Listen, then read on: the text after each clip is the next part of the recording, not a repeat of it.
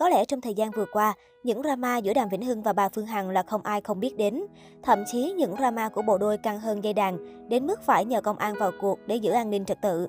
Cụ thể vào năm 2021, bà Phương Hằng từng lên tiếng tố cáo giọng ca vùng trời bình yên có dấu hiệu om tiền từ thiện bằng việc dùng tài khoản cá nhân của mình để nhận tiền từ các mạnh thường quân.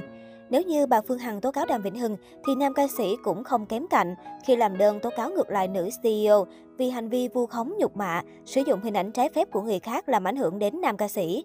Thậm chí drama của bộ đôi còn dâng đến cao trào khi bà Phương Hằng từng tuyên bố Đàm Vĩnh Hưng diễn ở đâu, bà sẽ bao hết ghế. Điển hình như đêm nhạc của giọng ca vùng trời bình yên tại phòng trà Đồng Giao. Thậm chí nữ đại gia còn lặn lội lên Đà Lạt xem đêm nhạc của Mr. Đàm, nhưng đã quay xe vào phút chót. Sau những ồn ào vào tháng 3, bà Phương Hằng bị ẩm vô nhà khám.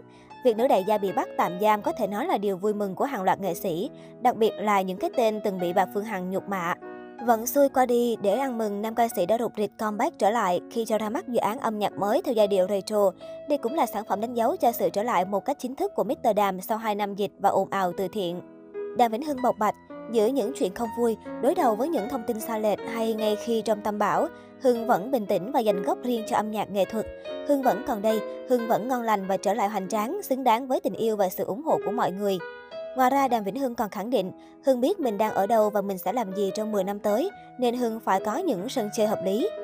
Ngoài việc chia sẻ về những ồn ào không đáng có, quay lại dự án âm nhạc của mình, Đàm Vĩnh Hưng khiến khán giả không khỏi hồi hộp tò mò khi kết hợp với cô nàng được gọi là Lisa Việt Nam, hot tiktoker Sin và Ricky Star.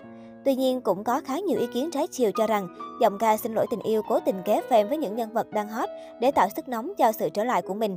Trước những ý kiến đó, Đàm Vĩnh Hưng vui vẻ trả lời, dự án này Hưng đã phải dời tới giờ lui tận 2 năm nay vì dịch rồi, vì cô diễn viên chính dính bầu. Sau đó thì ekip mới tìm một gương mặt phù hợp là Bessin và thật may mắn khi xin phù hợp với nhân vật này. Đàm Vĩnh Hưng chia sẻ thêm rằng anh dành nhiều tâm huyết cho sản phẩm mới suốt 2 năm qua. Ngoài chuyện luyện tập vũ đạo, nhuần nhuyễn trong từng bước nhảy, thì bản phối cũng được làm nhiều phiên bản để có được bản cuối cùng ưng ý nhất. Ngay cả đạo diễn cho MV lần này cũng có sự góp mặt của hai cái tên, Đinh Hà Uyên Thư và Nicole. Hưng thật sự hy vọng sản phẩm này sẽ thành hit vì mình dành nhiều sự chăm chút cho nó. Neko sẽ mang đến sự mới mẻ cho MV, nhưng có Uyên Thư để đảm bảo chất lượng chuyên môn. Chưa bao giờ Hưng kỳ công cho sản phẩm như vậy, nam ca sĩ cho hay. Một điều khá thú vị trong sản phẩm lần này chính là sự kết hợp giữa cũ và mới. Không gian diễn ra câu chuyện mang màu sắc những thập niên cũ, nhưng âm nhạc lại rất thời thượng, bắt tai, kết hợp cả rap, một xu hướng nổi bật của âm nhạc trong thời gian gần đây. Đàm Vĩnh Hưng khẳng định đây là sự độc của anh trong mỗi sản phẩm.